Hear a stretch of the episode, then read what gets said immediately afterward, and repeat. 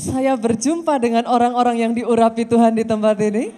Saya berjumpa dengan orang-orang yang hari ini mendapat jawaban doanya. Saya berjumpa dengan orang-orang yang hari ini terima mujizatnya. Oh aminnya lebih dahsyat lagi buat Yesus Tuhan kita. Wow, wow sungguh saudaraku, sungguh saudara. Satu bulan ini, truly kita masuk dalam satu seri firman Tuhan. Yang bahkan ketika saya menginjakkan di minggu yang ketiga ini saya sudah bisa melihat ledakan iman itu terjadi. Faith explosion. Karena dengar baik sudah, nggak bisa enggak. Great revival dibutuhkan, faith revival. Enggak bisa enggak. Coba jelaskan kepada saya, di mana yang namanya great revival tidak disertai, tidak didasari dari faith revival. Enggak bisa, enggak bisa saudaraku. Kalau saudara mau berbicara tentang great revival, harus terlebih dulu imannya mengalami ledakan. Dan minggu demi minggu di dalam satu bulan ini saya bisa merasakan saudaraku. Saya melihat iman jemaat di keluarga Allah ini satu demi satu dibangkitkan.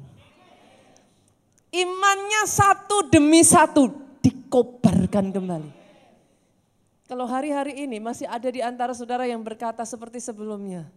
Dengar saudaraku, kalau kau masih berkata pastor, pengharapan saya mengecewakan saya, it's supposed to be, it's not supposed to be like that. Saya ulang sekali lagi saudaraku. Karena kalau Alkitab saya tidak salah, Roma 5 ayat 5 mengatakan pengharapan tidak mengecewakan. Pengharapan tidak boleh mengecewakan. Kalau hari ini masih ada di tempat ini, saudara datang di tempat ini dan saudara berkata, Pastor, pengharapan saya mengecewakan, saya dengar baik saudaraku. Periksa sekali lagi dasar dari pengharapanmu. Karena selama dasarmu benar, Alkitab saya mengatakan iman adalah dasar dari segala sesuatu yang kau harapkan. Selama dasarmu benar saudaraku, dengar baik, pengharapan tidak boleh mengecewakan. Hari ini saya berdoa saudaraku, bahkan bukan saya berdoa, saya sudah melihat di tengah-tengah saya saat ini, baik saudara yang mendengarkan melalui streaming ataupun saudara mendengarkan dari YouTube saudaraku ataupun saudara mendengarkan firman ini langsung dari tempat ini dengar baik-baik. Hari-hari ini saya sudah melihat iman demi iman demi iman satu persatu jemaat di tempat ini. Saya tahu saudaraku, saya bukan mengimani. I know that, I know that, I know. Saya tahu iman satu persatu jemaat di tempat ini itu sedang mengalami ledakan. Satu demi satu, hari-hari ini truly saudara. Whatever you can believe, you can receive. Really. Under this kind of anointing saudaraku. Whatever you can believe. Itu sebabnya kalau hari-hari ini imanmu itu masih untuk satu level bangunan saudara. Ih, too bad. Sayang. Kalau hari-hari ini engkau masih hanya bisa mempercayai dua level, tiga level, empat level, Pak, maaf Pak, tapi saya harus ngomong sayang. Ini yang ada di sini ya saudaraku. Seriously, whatever you can believe, as big as what you can believe, you will receive. Jadi kalau saudara datang di tempat ini, dan saudara hanya mempercayai yang kecil. I'm so sorry. Saya kasihan dengan saudara. Beneran saudara. Kalau saudara sudah datang ke tempat ini, you better believe for the big one. Minggu lalu kita sudah belajar ada dua jenis iman. Iman level dasar, iman next level. Kalau saudara imannya baru level dasar, percaya karena melihat, it's okay. It's okay, that's good. Rather than you don't believe at all, even though you see. Itu lebih parah, saudara. Udah lihat masih nggak percaya gitu. Jadi kalau sekarang saudara ada di level yang lihat dulu baru percaya, that's okay. At least you believe. Don't stay there too long. Jangan bertahan di sana terlalu lama. Karena ketika saudara punya next level of faith, yang saudara lihat, Benar-benar, bukan akan menggoncangkan hidup saudara, akan menggoncangkan Indonesia, saudara. Truly. Sekarang ini, saat ini saudaraku, saya sudah bisa melihat. Saya melihat dengan sangat jelas. Satu demi satu, kalau mujizat yang sudah terjadi itu mau dihitung. Saya nggak tahu udah berapa jumlahnya sudah. Certainly bukan puluhan, bukan ratusan. Saya yakin itu jumlahnya sudah ribuan. Kesaksian terus menerus kok saudaraku. Baru saja pagi hari ini saya buka handphone. Saya berdoa, saya masuk dalam doa pagi hari ini saudaraku saya mau mandi, saya buka handphone, sudah kesaksian lagi. Miracle upon miracle upon miracle upon miracle. Kalau saudara pun hari ini datang di tempat ini karena mendengar kesaksian itu, jangan datang hanya untuk mendengar. Langsung ambil aja, beres perkara saudaraku. Karena di tempat ini saudara tidak hanya sekedar datang untuk melihat. Don't just see. Sudah jauh-jauh ke sini, ambil sebanyak yang bisa saudara ambil. Dan dengar baik, saudara yang tinggal di rumah ini, kalau saudara mengizinkan yang di luar sana mengambil lebih banyak, saudara keterlaluan. Lu saya marah saudaraku. Bagaimana orang yang di luar sana bisa dapat lebih banyak dari saudara yang tinggal, anak dari rumah ini? Saya marah. Ambil lebih banyak. Yang di luar saja percaya banyak loh saudaraku kesaksian demi kesaksian yang saya dengar, orang-orang yang ada di luar sana itu kesaksiannya ngeri-ngeri. Mereka hanya tap in a little bit. Mereka bahkan nggak bisa datang di sini bersama dengan saudara. Mereka ada jauh di luar sana. Tempat mereka terlalu jauh untuk bergabung bersama saudara di sini. Sebagian besar dari mereka, banyak di antara mereka setelah melihat, mereka join ke sini. Tapi saudara yang ada di dalam sini, you take too little. Too bad. Ambil sebanyak mungkin. Dan hari ini saudaraku, apa yang akan saya bagikan? Saya akan berbicara tentang yang namanya deklarasi kemenangan. Enggak bisa saudara pisahkan antara ledakan iman ini dengan deklarasi kemenangan. Saya akan ajak saudara melihat sesuatu yang saya yakin saudara sudah pernah baca sebelumnya. Tapi ini sungguh-sungguh membangkitkan iman saya saudaraku. Buka saudara ayatnya di dalam Roma pasal yang ke-10 ayat yang ke-8 sampai ayat yang ke-11. Bahkan sementara saya naik di atas panggung ini sudah, saya tahu saya sudah menerima mujizat saya. Roma, Roma 10 ayatnya yang ke-8 sampai 11, yang sudah ketemu katakan amin. Saya baca ayat 8, saudara baca ayat yang ke-9, kita baca bergantian saudaraku. Nanti saya akan bacanya sedikit-sedikit saudara dari ayat ini, karena langsung saya akan mengajak saudara untuk memahami terlebih dulu. Tetapi apakah katanya? Ini, dengar saudaraku. Firman itu dekat kepadamu saya ulang ya saudara. Firman itu dekat kepadamu. Firman itu nggak jauh-jauh. Firman itu bukan 2000 tahun yang lalu. Firman itu bukan di kitab yang mati. Ayat ini mengatakan firman itu dekat. Multimedia, munculkan terus saja ayat ini. Karena saya butuh untuk terus mengupas satu demi satu. Firman itu dekat saudara. Pertanyaan saya, apa itu firman ibu? Apa itu firman? Firman itu perkataannya Tuhan. Perkataannya Tuhan gak jauh. Firman itu apa Pak? Firman itu janjinya Tuhan. Yohanes 1 ayat 1 mengatakan firman itu apa Pak? Firman itu pribadinya Tuhan sendiri. Dia bukan nun jauh di sana Pak, sorry. Dia bukan duduk di mana antah berantah. No, no, no, no, no, no. Firman itu dekat. I have to say it to you. You are not alone. Firman itu dekat di mana? Dalam diri kita ini, di mana letak firman? Saya lanjutkan. Yakni di dalam mulutmu. Ekonya bisa dibantu ini. Dan di mana saudara? Di dalam hatimu bagian dari diri kita mana yang merupakan rumahnya firman. Saudara, harus semua ngerti. Dalam dirimu ini ternyata tempat tinggalnya firman itu ada dua. Firman tinggal di mulut, firman tinggal di hati. Saya lanjutkan saudaraku, firman yang tidak jauh itu, yang dekat itu, yang tinggal di mulut dan tinggal di hatimu itu, itulah firman iman. Itulah firman iman yang diberitakan Rasul Paulus. Yang diberitakan para rasul. Yang kami beritakan kata firman Tuhan. Ayat 8 yuk baca ayat 9 dengan suara keras 23. Sebab jika kamu mengaku dengan mulutmu bahwa Yesus adalah Tuhan dan percaya dalam hatimu bahwa Allah telah membangkitkan dia dari antara orang mati, maka kamu diselamatkan. Ayat 10, karena dengan hati orang percaya. Saya ulang saudaraku, dengan apa orang percaya? Pak, sorry, orang tidak percaya dengan logika. Itu sebabnya kalau saudara berkata, pastor, tapi kok gak masuk akal ya? Ya memang, Ibaratnya saudara bernafas dengan telinga, mananya yang masuk akal? Sorry, saudara salah sambung. Gak pernah ada saudaraku. Masalahnya orang Kristen tidak menggunakan fungsinya dengan benar. Mau percaya pakai logika, nggak bisa. Mau percaya pakai pikiran, nggak bisa. Memang tidak diciptakan untuk itu. Yang mengerti katakan amin. Alkitab dengan jelas berkata dengan hati. Halo? Kita percaya.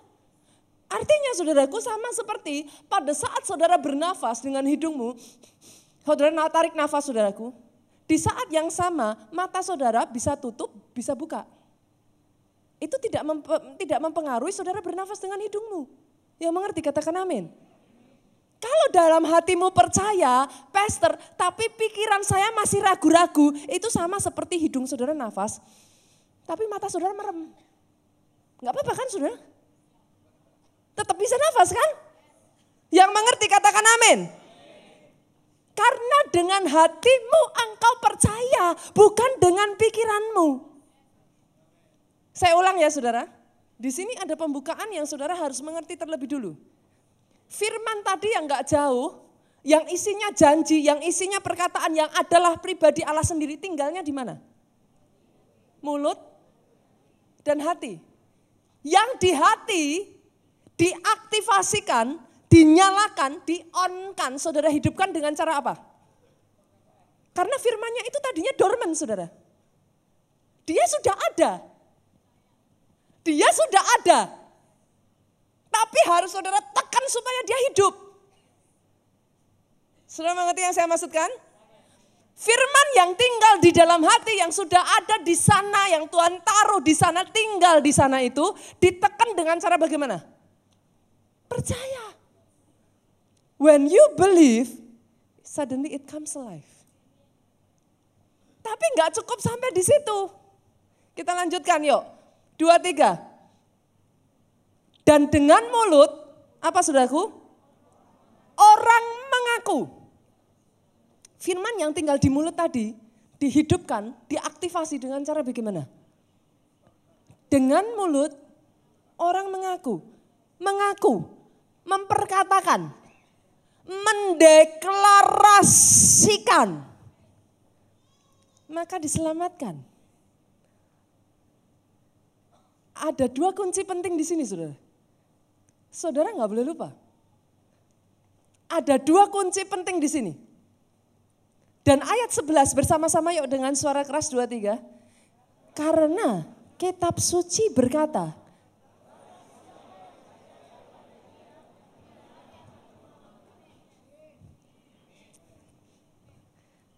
Iman itu enggak beresiko. Sudah. Tidak percaya justru beresiko. Halo? Petrus beriman, dia langkahkan kakinya berjalan di atas air, tidak beresiko. Ketika dia berjalan di atas air, goyah imannya, itu beresiko. Dia tenggelam. Jangan dibalik-balik. Yang mengerti katakan amin. Yang mengerti aminnya yang paling keras. Dua kata kunci dari ayat yang baru saja kita baca ini, firman iman The word of faith. Dua hal ini jangan dipisahkan. Firman itu harus tinggal dulu. Setelah itu iman. Ada begitu banyak orang bertanya kepada saya. Perhatikan ini saudaraku. Firman ditambah iman, jadilah keselamatan. Alkitab tadi mengatakan sudah. Dengan hati kita percaya, itu iman sudah. Dengan mulut kita mengaku, deklarasi. Sama dengan keselamatan. Saya ulang ya saudara. Firman ditambah dengan iman, keselamatan. Firman ditambah dengan iman, kelepasan. Firman ditambah dengan iman, mujizat. Saya ulang ya saudaraku, pertanyaannya sekarang ada begitu banyak orang bertanya kepada saya, Pastor, tapi kenapa saya belum mengalami? Alkitab berkata, aku percaya sebab itu aku berkata-kata. Halo? Pertanyaannya, aku percaya. Percayanya pada apa dulu? Saudara percayanya pada apa? Sorry loh saudara, orang Kristen itu bukan pak sugesti. Kita nggak sugesti. Ketika kita bilang sembuh, sembuh, sembuh, itu nggak sugesti. Siapa bilang itu sugesti? Nggak ada sugesti. Orang Kristen tidak percaya sugesti. No. Ketika kita bilang sembuh, sembuh, sembuh. Itu bukan ngayem-ngayem hati. Sorry loh, saudara harus nangkep ini. Kalau saudara miss ini, saudara miss the whole point. Ketika saudara berkata sembuh, sembuh karena ada dasar firmannya, dasar perkataan Tuhannya, dasar janjinya Tuhan yang mengatakan. Oleh bilurku, oleh bilurku, engkau sembuh. I took all of your sicknesses and infirmity. Yesus yang saya tahu, nggak bohongan kalau bilang itu sudah. Kalau dia bilang dia sudah ngambil, siapa saudara berhak ngomong belum diambil? Sorry saudara, sakit penyakit saudara itu sudah kada luar sah. Saya ulang ya saudara. Sakit penyakitmu itu sudah kada luar sah. Pastor, kenyataannya masih sakit. Pastor, kenyataannya masih batuk. Pastor, kenyataannya masih pilek. Pastor, kenyataannya dipegang masih ada benjolannya. Terserah saudara. Terserah. Karena apa yang terlihat telah terjadi dari yang tidak terlihat. Perkara itu belum terlihat, saya nggak peduli. Karena janjinya sudah bilang ada. Ibrani mengatakan sudah selesai. Kenapa saya mengatakan sakit penyakit saudara itu expired? 2000 tahun yang lalu ada satu sosok pribadi datang ke dunia ini. Dia punya kuasa pada hari yang ketiga dia dibangkitkan saudaraku. Dan orang itu mengatakan, pribadi itu mengatakan, aku mengambil sakitmu, aku mengambil semua kelemahan tubuhmu. Jadi gak boleh ada. Gak bisa ada. Karena sudah expired. Why you keep on believing something that is already expired? Kenapa saudara mempercayai terus sesuatu yang sudah kadaluarsa? Yang mengerti aminnya yang paling keras. Yang mengerti aminnya yang paling keras dari tempat ini. Saudara harus bisa menangkap hal ini saudaraku. Kita percaya ada dasarnya. Aku percaya. Sebab itu aku berkata-kata. Setelah saudara tahu, yang saudara percaya itu bukan sugesti. Yang saudara percaya bukan ngayem-ngayem. No, yang saudara percayai adalah perkataannya Tuhan sendiri. Firmannya berkata, langit dan bumi boleh lenyap, tapi perkataanku tinggal tetap. That is what you believe. Kalau yang saudara percayai tidak ada di dalam Alkitab, itu namanya mengada-ada, sudah. Yang mengerti, katakan amin. Pastor, saya percaya. Saya sudah saking cintanya kok. Saya cinta mati. Tuhan kan senang kalau anaknya bahagia. Tapi masalahnya dia sudah punya istri. Tapi saya percaya pasti bercerai. Saudara sorry, dasarmu apa? Kalau saudara nggak punya dasar, Alkitab berkata jangan sesat. Jangan sesat. Saudara bukan sugesti, you believe in the word of God. Pada perkataan yang dia sendiri tidak bisa berdusta atasnya. Kalau itu tidak terdapat di dalam firman Tuhan, jangan ada-ada saudaraku. Alasan kenapa begitu banyak orang tidak mengalami saudaraku. Saudara harus cari dasar firmannya dulu. Tapi setelah saudara dapat firmannya, aku ber, aku percaya sebab itu aku berkata-kata. Berani mendeklarasikan. Karena nggak cukup saudaraku. Dengan hati percaya saja nggak cukup. Tombolnya ada dua. Kalau saudara nyalain satu aja bu, belum selesai. Tombolnya ada dua di mana tadi saudaraku? Di sini dan di sini. Saudara pencet yang di sini, yang di sini mau ganggu seperti apa pun, hapus saja. Nggak urusan. Karena bukan dengan pikiran kau percaya, dengan hati kau percaya. Di sini mau bicara apa saja, boleh legal-legal aja. Tapi dengan hati kau percaya, beres perkara. Tapi yang kedua saudaraku, setelah di sininya dipencet, dihidupkan, ininya dong. Saudara harus mulai berani memperkatakan. Harus berani memperkatakan. Hari ini itu sebabnya sudah saya deklarasikan sejak dari hari ini. Tidak ada lagi ketakutan. Tidak ada lagi kebimbangan. Berani deklarasi. Oh tepuk tangannya ke jalan separuh-separuh. Kenapa saya lanjutkan saudaraku? Yuk kita lanjutkan. Asik ya? Bicara firman tuh asik ya sudah ya? Belajar firman asik ya? Asik ya? Coba senggol kiri kanan, dibaca. Enak aja. Maunya tiap minggu sudah di apa namanya? Kayak bayi itu loh saudara apa sih? Pisang, di nyek nyek nyek nyek nyek nyek. Eh, gitu saudara. Nggak bisa, baca, cari. Karena dia precious saudaraku. Dia bukan untuk orang males. Orang malas janganlah hendaknya dia makan kata firman. Nah, nggak boleh untuk orang malas. Ayo kerja. Oke, Markus 11 yuk kita lanjutin yuk. Ini lebih asik lagi sudah. Markus 11 ayat 22 sampai 24. Yesus menjawab mereka, percayalah kepada Allah. Nah, Tuhan tuh ya sudah, kalau saudara lihat firman Tuhan tuh lucu sudah. Dia ngomong gini, tapi kok gini gitu. Jadi antara firman Tuhan tuh sering kali tuh kita nggak boleh cuma nangkep satu sudah. Coba ya, ayat 22 Yesus ngomong apa? Percayalah kepada Allah. Ayat 23 yuk baca dengan suara keras 23. Aku berkata kepadamu, sesungguhnya barang siapa percaya, huh? barang siapa percaya, loh lah tadi di atas disuruh percaya.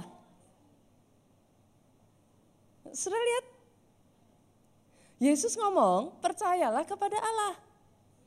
Tapi ayat 23 dia ngomong apa? Barang siapa kepada gunung ini, beranjaklah dan tercampaklah ke dalam laut, asal tidak bimbang hatinya, tetapi percaya bahwa apa yang dikatakannya itu akan terjadi, maka hal itu akan terjadi baginya. Saudara melihat, you, you can see? Saudara bisa lihat? Tombolnya tuh ada di dua tempat nih saudara. Tapi pertama, percaya dulu. Lah kalau saudara nggak percaya terus gimana? Halo, kenapa kok harus percaya dulu? Yuk 24 sama-sama kita baca. Ayat 24, 23. Karena itu aku berkata, Yesus berkata kepadamu apa sudah? Apa saja yang kamu minta dan doakan, percayalah bahwa kamu sudah menerimanya. Berhenti situ dulu. Jadi kalau saudara datang, saudara doa, saudara minta, tapi nggak percaya, nggak usah doa. Lu buang-buang energi. Alkitab tidak ngomong, kamu doa dan minta itu terjadi dulu, baru percaya. Lu enggak ada, kasih saya ayatnya. Orang Kristen tuh suka-sukanya, tapi saya pernah dengar pendeta ini bicara, mana aja ayatnya gitu aja saudaraku.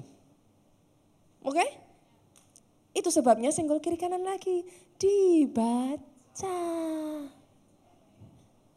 Lah kalau enggak dibaca gimana saudara bisa tahu?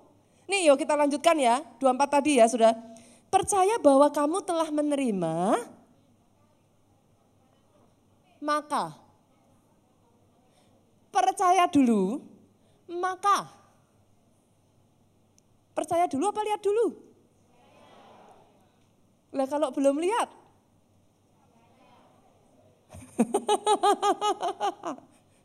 Saudara bisa melihat kenapa belum terjadi? Sederhana. Banyak anak Tuhan maunya bayi terus. Saya selalu ngomong saudara, bagi saudara yang datang ke tempat ini pertama kali, selalu ada yang namanya blessing for the newcomers. Beneran saudara? Blessing for the newcomers, saya sudah melihat itu saudara. Bahkan orang nggak butuh susah-susah. Kadangkala ada banyak orang akhirnya iri. Kok curang ya pastor? Itu nggak percaya loh. Tapi kok dapat? Saya sudah percaya. Tapi kok belum dapat-dapat? Sudah lihat, jangan iri sama yang masih bayi. Oke? Okay? Sorry, sorry saudara. Selalu ada blessing for the newcomers itu selalu ada. Saudara. Jadi kalau saudara datang ke gereja ini, souvenirnya jiwa baru itu bukan yang di sana itu loh saudara. Sorry. Karena souvenir yang di sana itu dibawa pulang sebentar juga saudaraku. Tapi souvenirnya saudara datang di tempat ini for the newcomers if you can believe. Itu jadi atas hidup saudara begitu saja. This is a land of abundance. Sungguh. This is a land, a land of abundance. Saudara ambil berapapun nggak akan habis di sini.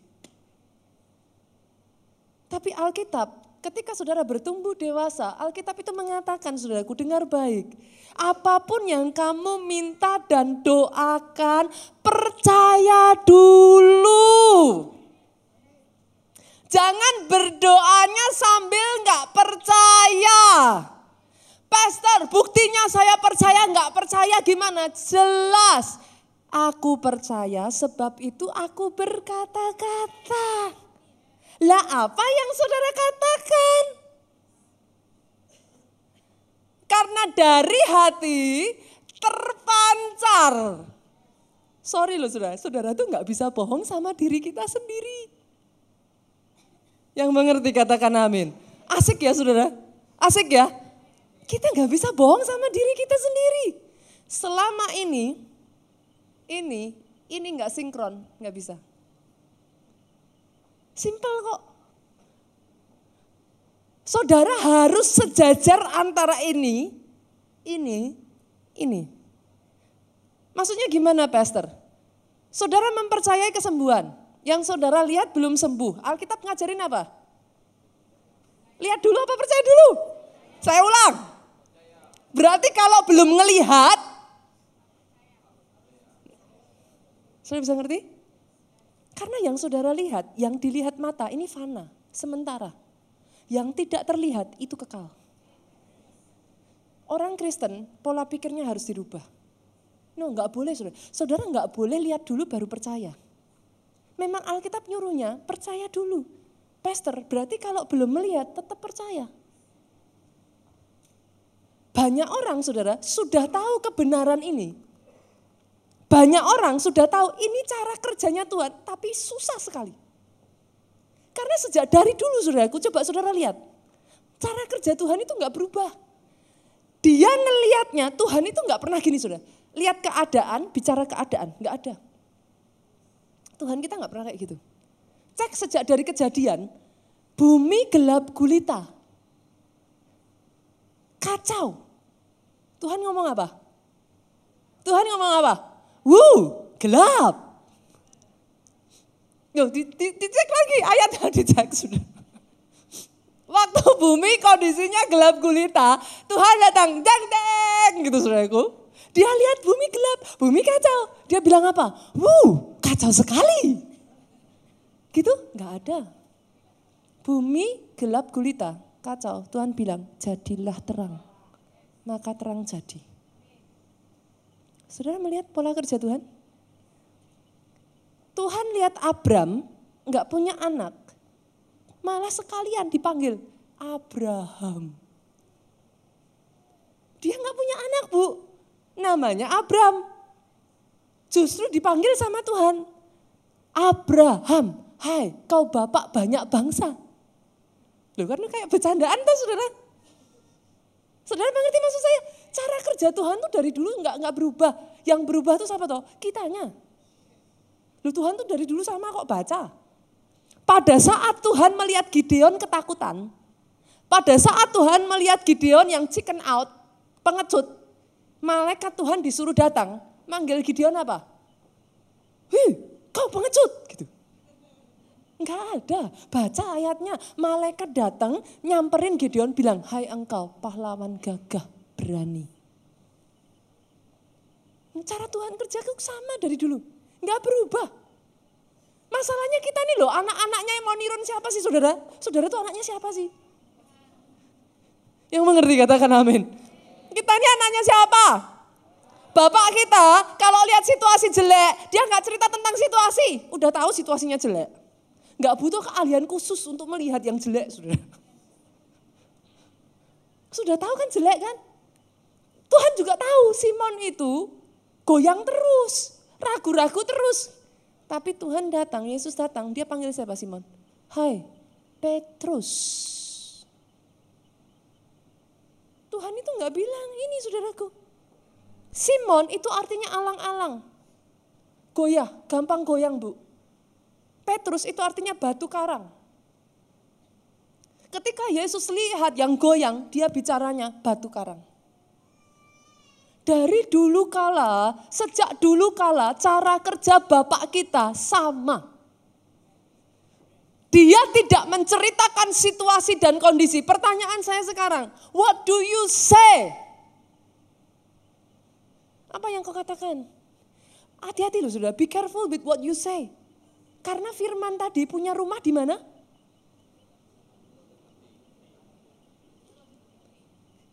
Rumahnya firman tuh di sini. Oh beneran ini saya kasih ayatnya saudaraku. Saya kasih ayatnya. Kita lihat ya saudaraku ya. Roma 4 ayat 17. Nih. Seperti ada tertulis, engkau telah kutetapkan menjadi bapak banyak bangsa di hadapan Allah yang kepadanya ia percaya, yaitu Allah yang menghidupkan orang mati dan yang menjadikan dengan firman-Nya apa yang tidak ada menjadi ada. Tuhan itu ya saudaraku, bahasa aslinya di sini, call those things which are not as though they were. Saya ulang ya, call those things which are not. Tuhan itu memanggil yang belum ada, which are not, belum ada. Bukan, as though seolah-olah they were. Bukan they are loh sudah, they were. Tuhan itu memanggil, menyebut, mendeklarasikan yang belum ada seolah-olah sudah lama terjadi. Itu sifatnya Tuhan. Itu sebabnya hati-hati dengan ini, ini, ini, ini. Pastor, kenapa kita harus hati-hati dengan ini? Ibu-ibu, bapak-bapak, sorry ya. Hati-hati loh kalau manggil anak tuh. Anak nakal. Anak nggak tahu diuntung. Anak nggak tahu budi. Istri kalau panggil suaminya hati-hati loh. Ini bu, ya ngomong sama pendetanya tuh kadang saya lihat tuh banyak orang Kristen tuh nggak punya nggak punya rasa sungkan loh. Bawa suaminya tarik, nih loh bu, tahu nggak nih, nih nih nih. nih suami tidak berguna. Loh, saudara kenapa harus hati-hati? Bilangan 14 ayat 28. Oh ini ini kata-kata dikantongin saudara. Dikantongin, beneran dikantongin. Sama-sama yuk kita baca 23. Katakanlah kepada mereka, demi aku yang hidup, demikianlah firman Tuhan, bahwasanya seperti yang kamu katakan di hadapanku, demikianlah akan kulakukan kepadamu. Ini bahasa Inggrisnya lebih mantap, sudah. Mau tahu bahasa Inggrisnya, sudah? Mantep pol, sudah. Mantep pol. Saya bacakan, ada nggak dari media dikeluarkan bahasa Inggrisnya? Kalau nggak ada saya bacakan, saudaraku. As surely as I live, I huruf besar. As surely as I live, sepasti aku ini hidup, Ini agak lain uh, pakai ininya, saya pakai yang ini sudah. Declares the Lord. Di sana dikatakan said the Lord. Declares the Lord. Tuhan itu mendeklarasikan, I will do to you the very things I heard you say. Ngeri gak sudah? Tuhan tuh ngomong loh, as surely as I live. Selama aku Tuhan masih ada. Selama aku Tuhan masih Tuhan. I will do to you according to what I heard you say. Ngeri kan saudara? Ngeri kan? Nah saudara ngomongnya apa ayo? Kok belum sembuh? Anak nggak berguna. Suami nggak bisa apa-apa. Tokonya. Apa lagi saudara? Sepi. Coba ya saudaraku dengar baik, dengar baik. Benar-benar ini dengar baik. As surely as I live, kata Tuhan. Ini ngeri, benar-benar ngeri saudara ayat ini. Sebagian dari saudara mungkin bertanya kepada saya seperti ini, Pastor, apakah artinya Tuhan itu kok seolah-olah kok kita manusia kok kurang ajar ya? Berarti kita ini nyuruh-nyuruh Tuhan dong. Kok masa kita ngomong apa? Tuhan ngerjain? No, no, no, no salah saudara. Bukan bukan seperti itu cara pikirnya, Saudara. Dengar baik. Saudara percaya atas dasar apa? Yang dikatakan Tuhan kan? Jadi sebenarnya bukan saudara itu nyuruh-nyuruh Tuhan. Tuhan itu nunggu saudara dan saya sepakat sama dia. Kenapa kok nggak terjadi-jadi? Lah Tuhannya bilang sudah, saudaranya bilang belum terus. Dia itu nunggu loh saudara, seriously. He is waiting. He is waiting untuk saudara dan saya ini seia sekata dengan dia. Itu sebabnya ketika saudara mendeklarasikan, the power is being released. Kenapa? Karena dia itu mengawal janjinya dia sendiri. Jadi bukan kita nyuruh-nyuruh dia. Enggak ada. Karena saudara mau ngomong sampai mulut saudara berbusa kalau itu bukan firman, nggak jadi. Sorry saudaraku. Jadi bukan kita nyuruh-nyuruh dia saudaraku. Saudara bisa bayangkan ya, betapa Tuhan itu apa ya, bahkan ketika saya mengatakan ini ya saudara, saya tuh di hati itu kalau boleh ngomong sedih loh saudara. Sedih. Kenapa saya sedih? Tuhan tuh nunggu saudara loh. Mau disuruh nunggu berapa lama lagi sih? Itu untuk kebahagiaanmu sendiri loh. Mau berapa lama lagi? Saat ini dia sedang menantikan. Ada orang-orang yang sepakat dengan dia. Mendeklarasikan. That's the way of healing. That's the way of miracle. That's the way of power, saudara. Sebagian dari saudara sekalipun sudah tahu ini, saudara masih ragu-ragu dan saudara bilang, Pastor, ada ada yang masih kayak reluctant. Disuruh ngomong itu kayak kayak berat. Saya tahu saudaraku, penyebabnya ada dua. Yang pertama, saudara itu ragu-ragu. Iya kalau jadi, pastor. Kalau enggak, Saudara bisa mengerti? Bener ya? Kalau aku bilang sembuh, ternyata nggak sembuh gimana? Saudara bisa mengerti yang saya maksudkan? Nanti malu. Lebih baik panci gosong karena sering dipakai daripada berkarat karena nggak pernah dipakai. Buat Sadrak, Mesak, Abednego, saudaraku, lebih baik mati karena percaya daripada hidup tapi tidak memegang teguh iman. Itu Sadrak Mesat Abednego sudah. Pastor, terus gimana kalau tidak terjadi sesederhana ini sudah? Itu tuh hukumnya Tuhan sudah.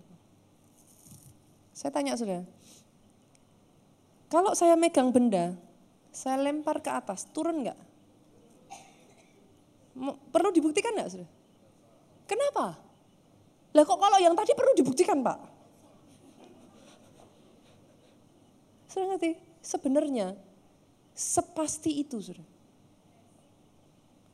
Why is it so hard? Why is it so hard to believe? Sepasti hukum kalau saya nerbangin barang gaya gravitasi, hukumnya dia akan turun. Sepasti itulah kalau Tuhan sudah berjanji, dia harus ditepati. Apakah ada yang nggak pernah ditepati? Gak ada saudara. Cari, nggak ada. Why is it so hard to believe? Saudara tahu nggak kenapa saya bagikan firman ini? Saya mau setiap jemaat di tempat ini mengalami ledakan iman. Kenapa? Iman itu dasar engkau berharap. Kalau engkau imanmu belum raise up, nggak bisa saudara. Saudara berharap apa? Makanya pengharapan kita mengecewakan. Kenapa? Imannya dua lantai, berharapnya lima lantai. Ya sudah nggak mungkin. Saudara mengerti yang saya maksudkan? Nggak bisa. Saudara itu harus mempersiapkan dulu dasarnya bu landasannya itu harus lima lantai dulu, maka jadi lima lantai. Itu iman tidak mengecewakan, saudara. Pengharapan tidak mengecewakan. Tapi kalau saudara mempersiapkan imannya cuma dua lantai, Pak, berharapnya jadi bangunan lima lantai, terus kemudian ternyata tidak terjadi dan mengecewakan, ya salah siapa? Sudah mengerti yang saya maksud? Sampai di satu titik ya saudaraku, bahkan, sorry kalau saya harus ngomong ini saudara. Bahkan kalau yang saudara lihat pun kematian, tetap percaya. Karena bagian yang kedua ya saudaraku ya, bagian yang kedua dari saudara mengalami semuanya ini, nggak bisa lepas. Ini kalau saudara mau sampai terjadi bagian yang kedua, berpegang teguh. Hold on. Pegang terus. Ini bagian yang tidak bisa saudara lepaskan saudaraku. Pegang terus, pegang teguh pengakuan imanmu. Karena manusia itu gampang goyah lihat sikon, goyah. Lihat kenyataan keadaan lebih parah, goyah. Lihat tubuh ini berkata berbeda, goyah. Kenapa? Karena kita punya tendensi lebih percaya yang dilihat daripada yang tidak terlihat. Padahal Alkitab bilang yang dilihat ini sementara. Justru yang tidak terlihat kekal. Saudara bisa nggak ngelihat yang tidak terlihat ini? Dan bertahan di situ. Ayatnya mana Pastor? Ada ayatnya. Yuk kita buka yuk. Ibrani pasal yang keempat. Sorry saudaraku. Ibrani pasalnya yang keempat, ayatnya yang keempat belas. Karena itu sekarang mempunyai imam eh, kita kita sekarang mempunyai imam besar agung yang telah melintasi semua langit yaitu Yesus anak Allah, baiklah kita teguh berpegang pada pengakuan iman kita. Jadi kalau mulut sudah ngomong apa saudaraku, apa pun yang terjadi jangan goyah.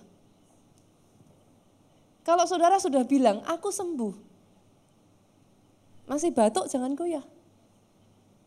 Aku sembuh, badannya masih nggak enak, jangan goyah. Saya belajar, saya pun sedang belajar. Jadi saudara jangan merasa Pastor kok saya belum bisa, nggak apa-apa, ayo kita belajar sama-sama. Karena kita memang sudah terbiasa untuk melihat yang terlihat, saudaraku. Sekarang ini kita diajarin untuk melihat yang tidak terlihat. Berarti maksudnya gimana Pastor? Benjolannya masih ada? Percaya. Tetap percaya. Tapi semua simptom membuktikan begitu tuh Pastor. Tetap percaya tetap percaya. Ini nih apa ya saudara? This is the game of power. Ini nih saudara kuat-kuatan ini loh saudara. Mana yang lebih kuat itu aja. Tapi ada satu hal ini ya saudara harus mengerti. Pastor, ada sebagian orang berkata, saya sudah melakukan itu pastor. Dan ternyata Tuhan berkehendak lain. Tetap percaya. Loh maksudnya gimana tetap percaya pastor? Saudara masih ingat kisahnya Daud? Daud itu memperjuangkan anaknya supaya tetap hidup. Dia berjuang mati-matian saudara. Uh habis-habisan. Dia sampai benar-benar all out. Dia berjuang. Karena itu bagian kita. Selama kita ini masih hidup, itu bagian kita, saudara. Bagian kita itu memperjuangkan. Saudara nggak boleh goyah. Ketika berjuang, saudara nggak boleh goyah. At all cost, apa pun yang kau lihat, percaya. Itu sampai-sampai ketika anaknya Daud itu meninggal, pegawainya Daud semua takut. Saudara. Wah ini gimana Daud? Jadi apa nih Daud? Dia memperjuangkan sampai seperti itu, tapi ternyata anaknya meninggal. Tahukah saudara ketika anaknya meninggal, Daud berurap. Dia keluar. Kenapa? Karena setelah saudara berjuang, serahkan kepada Tuhan hasil akhirnya. Karena pada akhirnya Tuhan itu yang tahu terbaik. Kita tidak selalu tahu saudaraku. Sampai dengan detik Abraham itu meninggal, janji Tuhan belum tergenapi saudara. Sorry. Tapi kalau saya tanya, janji Tuhan tergenapi enggak? Tergenapi. Karena enggak bisa enggak tergenapi kok saudara. Mau saudara percaya, mau saudara nggak percaya, kalau Tuhan sudah berjanji itu harus digenapi. Jadi hari ini ditambahkan satu lagi sudah berpegang teguh pada pernyataan iman kita. Jangan goyah sedikit pun. Jangan goyah sedikit pun. Bahkan di Ibrani 4 dikatakan pegang teguh. Ibrani pasal yang ke-10 saudara lihat. Ditambah lagi, bukan cuma dipegang teguh. Ibrani 10, sebab itu jangan kamu lepaskan. Nyenengin kan sudah? Ayat 4, disuruh megang kenceng-kenceng. Pegang teguh ya, pegang teguh ya. Pasal yang ke-10 ngomongnya lebih lagi. Jangan dilepas.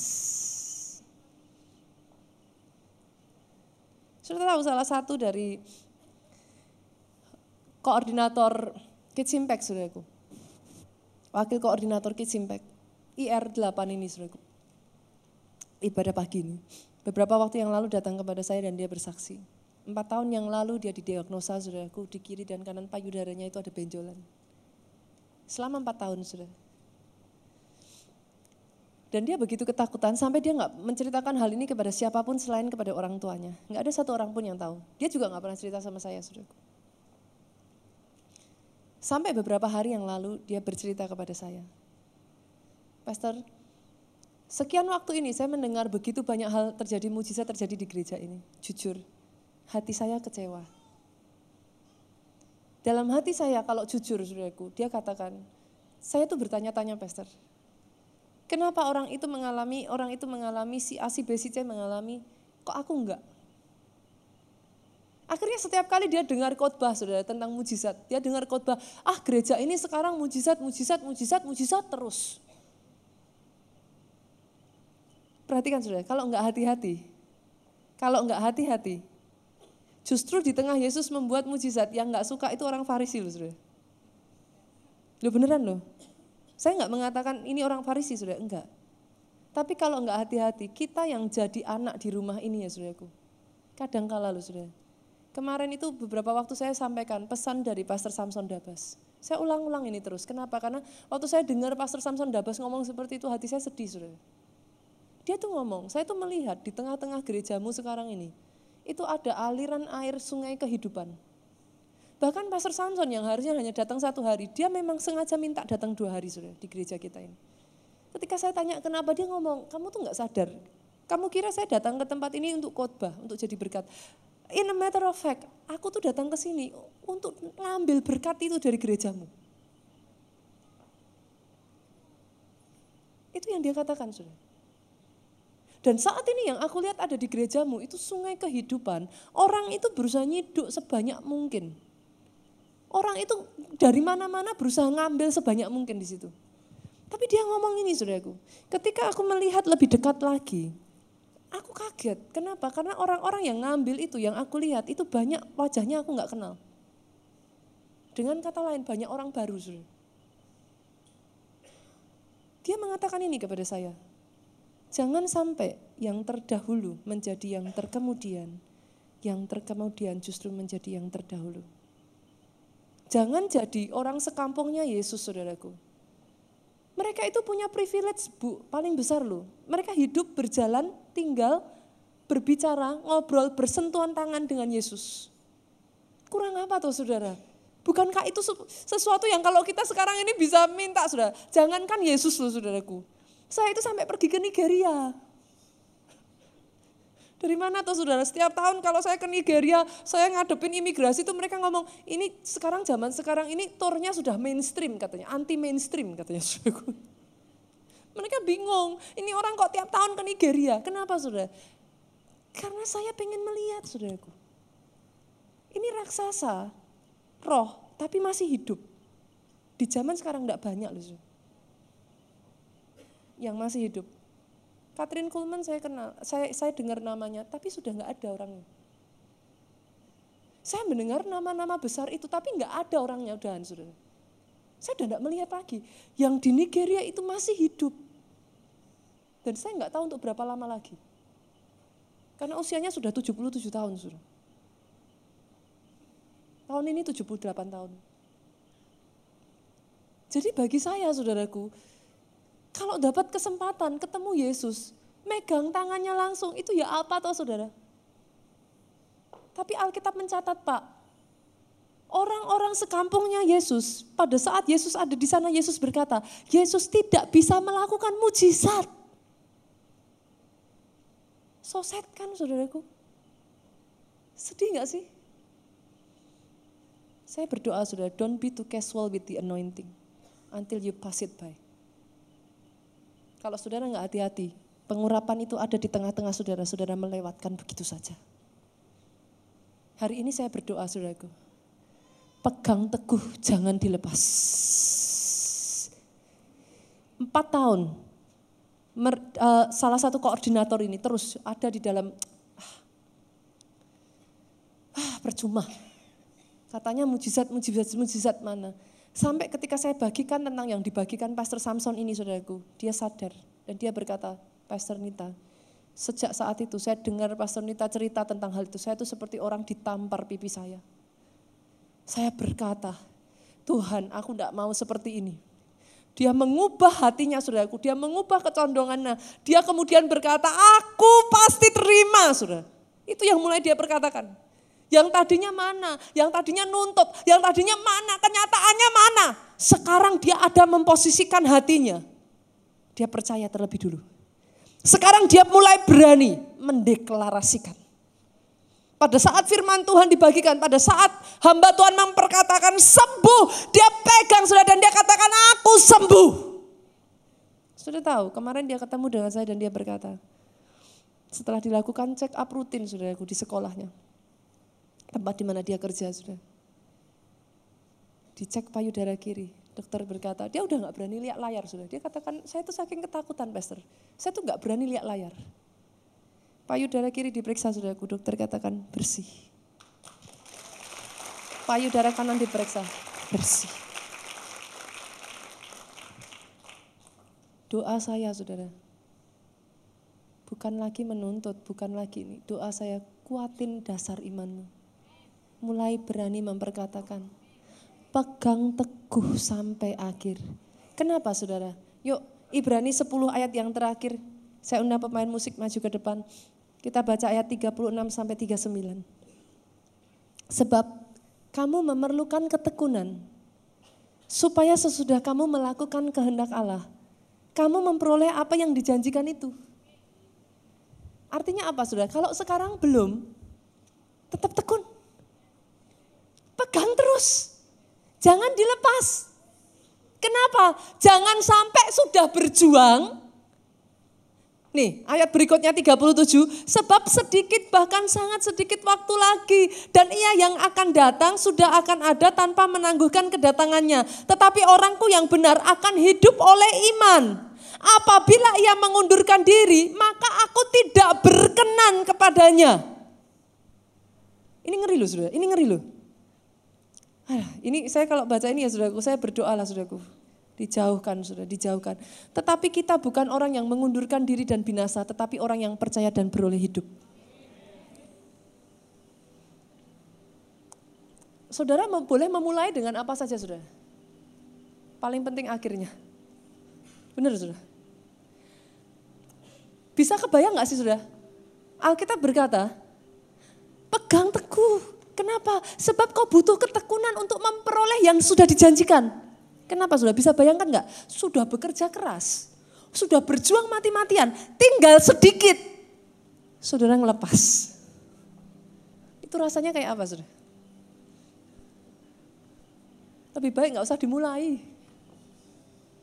Bener nggak sih, saudaraku? Awal itu penting, Pak, Ibu. Saat ini kalau saudara sudah menerima Yesus sebagai Tuhan dan Juru Selamat, congratulations, itu penting. Tapi tolong perhitungkan Pak, jangan hanya mengawali sampai menyelesaikan. Karena kalau enggak, mau saudara melakukan apa pun ya saudara.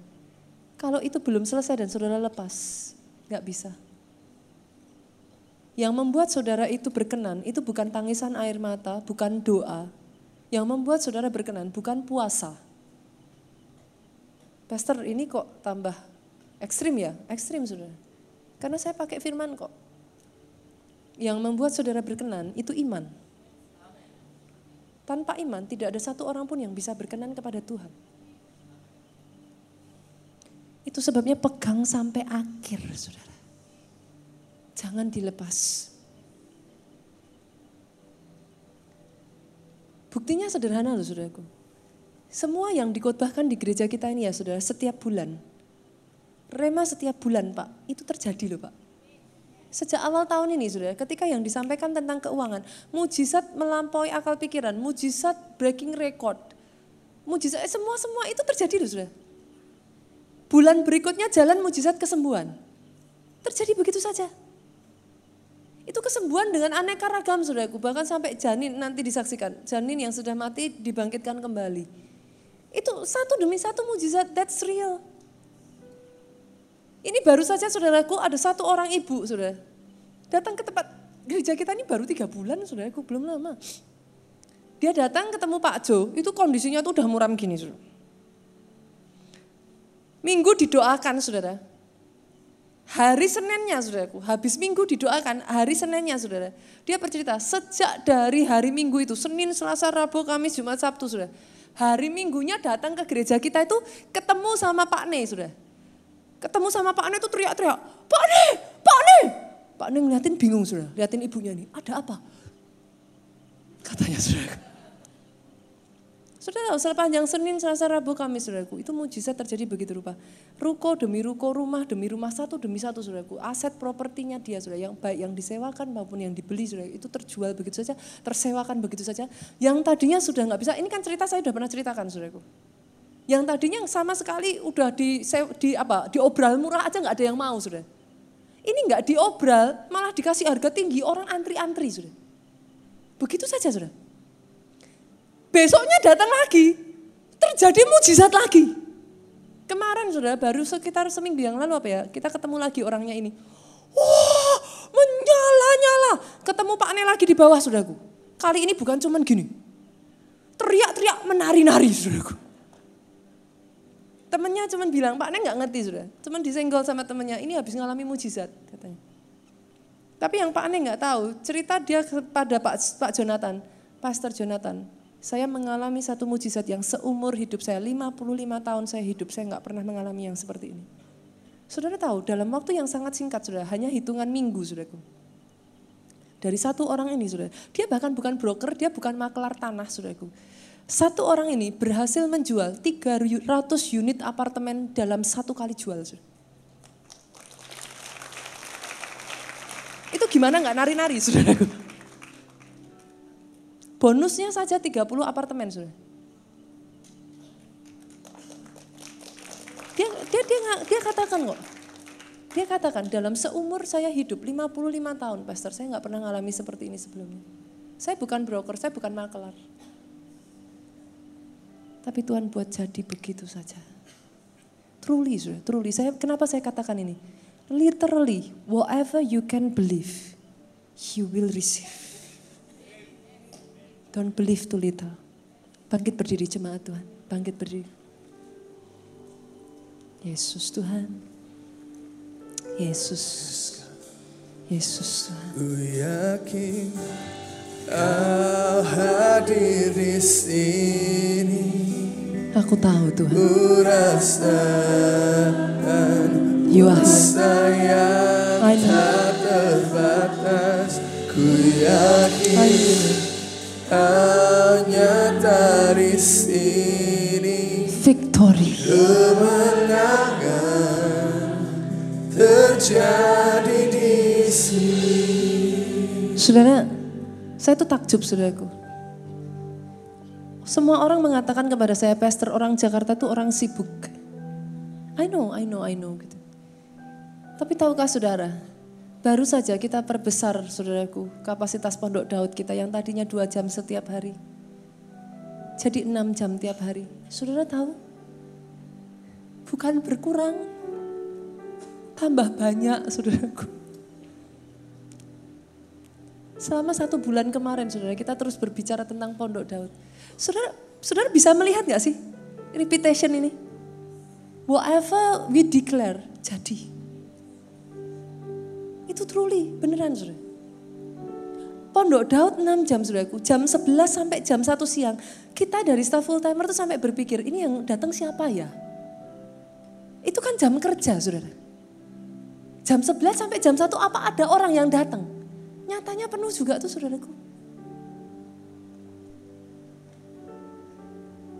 Sekarang ini ya saudaraku yang terjadi di gereja kita ini ya saudara, itu bukan iman satu orang.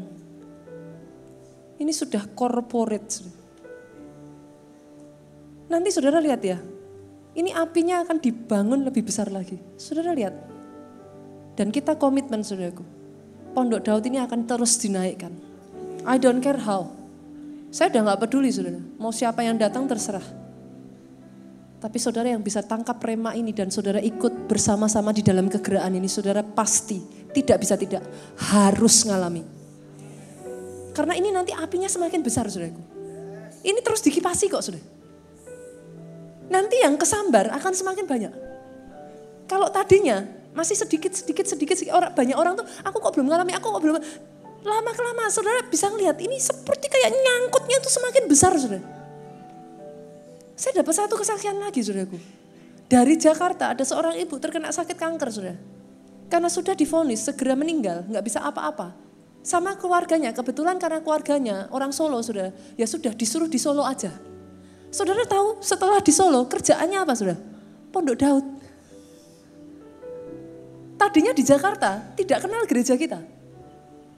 Di Solo saudaraku, setiap hari Pondok Daud. Baru saja kemarin saya dapat ceritanya saudara. Bersih saudara, sudah. Sudah bersih, udah udah gak ada. Benar-benar diperiksa, dibawa ke dokter, udah bersih. Literally. Sekarang itu di Solo ya saudaraku, itu tuh benar-benar jadi kayak kolam Bethesda itu loh saudara. Orang-orang itu khusus datang ke kota Solo. Saya tuh berjumpa dengan beberapa orang dari Toraja, dari mana-mana saudaraku. Khusus datang ke kota Solo, tinggal di Solo dua minggu, tiga minggu, satu bulan saudara. Literally, itu literally sekarang ini sedang terjadi. Dan kesaksian demi kesaksian demi kesaksian. Itu sebabnya Pastor Obaja itu katakan di seluruh Indonesia ini keluarga Allah harus membangun pondok Daudnya 24 jam. We are going there sudah. Wait, kita akan ke sana. Jakarta akan segera ke sana. Kita terus akan angkatkan ini. Segera nanti saudaraku, saya nggak tahu apakah di bulan Desember ataukah di bulan Januari. Kita akan angkatkan ke 10 jam setiap harinya. Segera setelah itu 12 jam. Sebatas dari tempat ini memungkinkan untuk kita buka karena nggak bisa 24 jam di sini sudah, belum. Tapi Tuhan akan segera sediakan tempatnya yang bisa kita 24 jam nanti. Karena di mana nama Tuhan ditinggikan, dia menarik banyak orang datang. Itu nggak bisa tidak. Segera saudara akan mendengar sebuah kesaksian besar saudara. Coming soon. Saya hanya belum bisa menceritakan aja. Tapi coming soon. Tuhan itu terus bekerja dengan begitu rupa. Tidak terpikirkan saudaraku. Selama Tuhan dinomor satukan. Tuhan dinomor satukan. Jangan kejar mujizatnya saudaraku. Jangan kejar itu semua. Itu hanya apa sih saudara bonus. Jangan untuk dikejar. Terlalu murahan untuk dikejar. Kalau saudara butuhkan itu, cari Tuhannya nomor satu. Bukan kejar mujizatnya. Kenapa pastor? Kalau tidak boleh dikejar kok pastor ceritakan terus? Yes, harus diceritakan. Kenapa? untuk membangkitkan iman. Karena ada banyak orang tidak bisa percaya lagi karena apa? Pengharapannya sudah hancur. Butuh pengharapan dibangkitkan, imannya dibangkitkan untuk berani percaya sekali lagi. Tapi ngejarnya Tuhannya, bukan mujizatnya. Berapa banyak dari saudara yang rindu? Tuhan, aku mau engkau lebih dulu. Engkau nomor satu Tuhan. Dari tempat ini engkau yang diutamakan. Dari tempat ini engkau nomor satu Tuhan. Oh itu sebabnya kami katakan ini. Kami percaya kami tahu. Engkau ada di sini. Engkau tinggal di tempat ini. rasa Yes. The unlimited power. The unlimited power.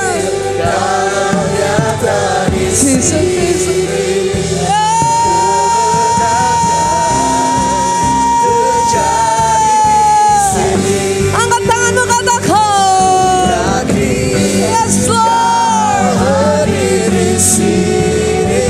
Tuhan yang datang di tempat ini. Tuhan yang tinggal atas tempat ini. terbatas He simply, he simply has the unlimited power. Yang terakhir saudaraku, ku yakin. Hamba deklarasikan saat ini Tuhan. Kuasa yang tidak terbatas itu.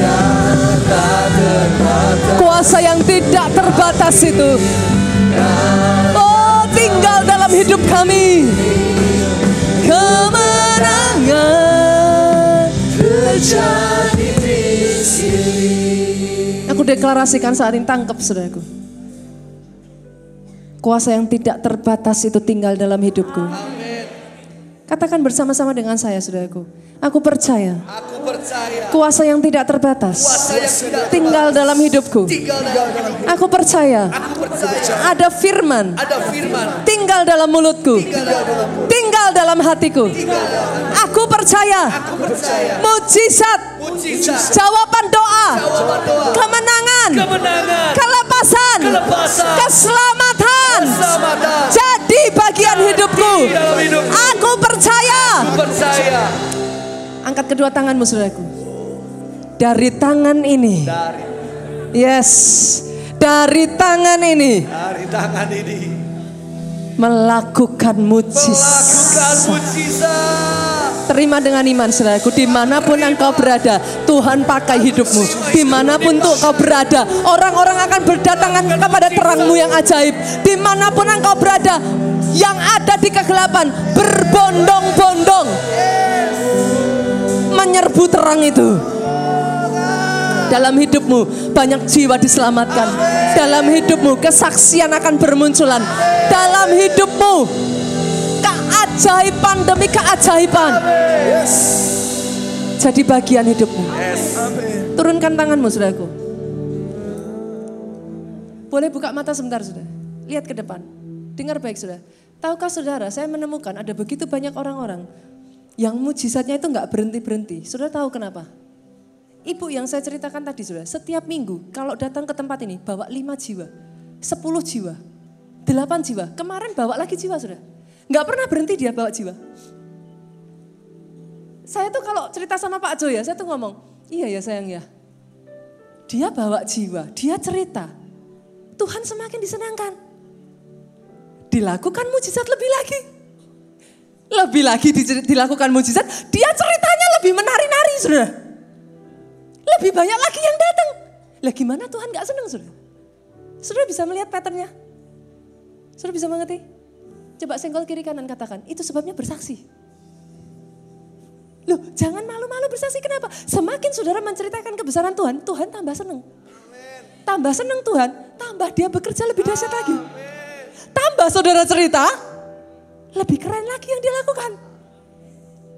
Saudara mengerti ya saya maksudkan? Saya berdoa dari tempat ini saudaraku, atas kehidupanmu. Keajaiban demi keajaiban demi keajaiban. Beruntun, bertubi-tubi, berbagai jenis atas hidupmu beruntun. Tidak hanya satu kali, dua kali, tiga kali. Beruntun. Bertubi-tubi. Berbagai jenis jadi.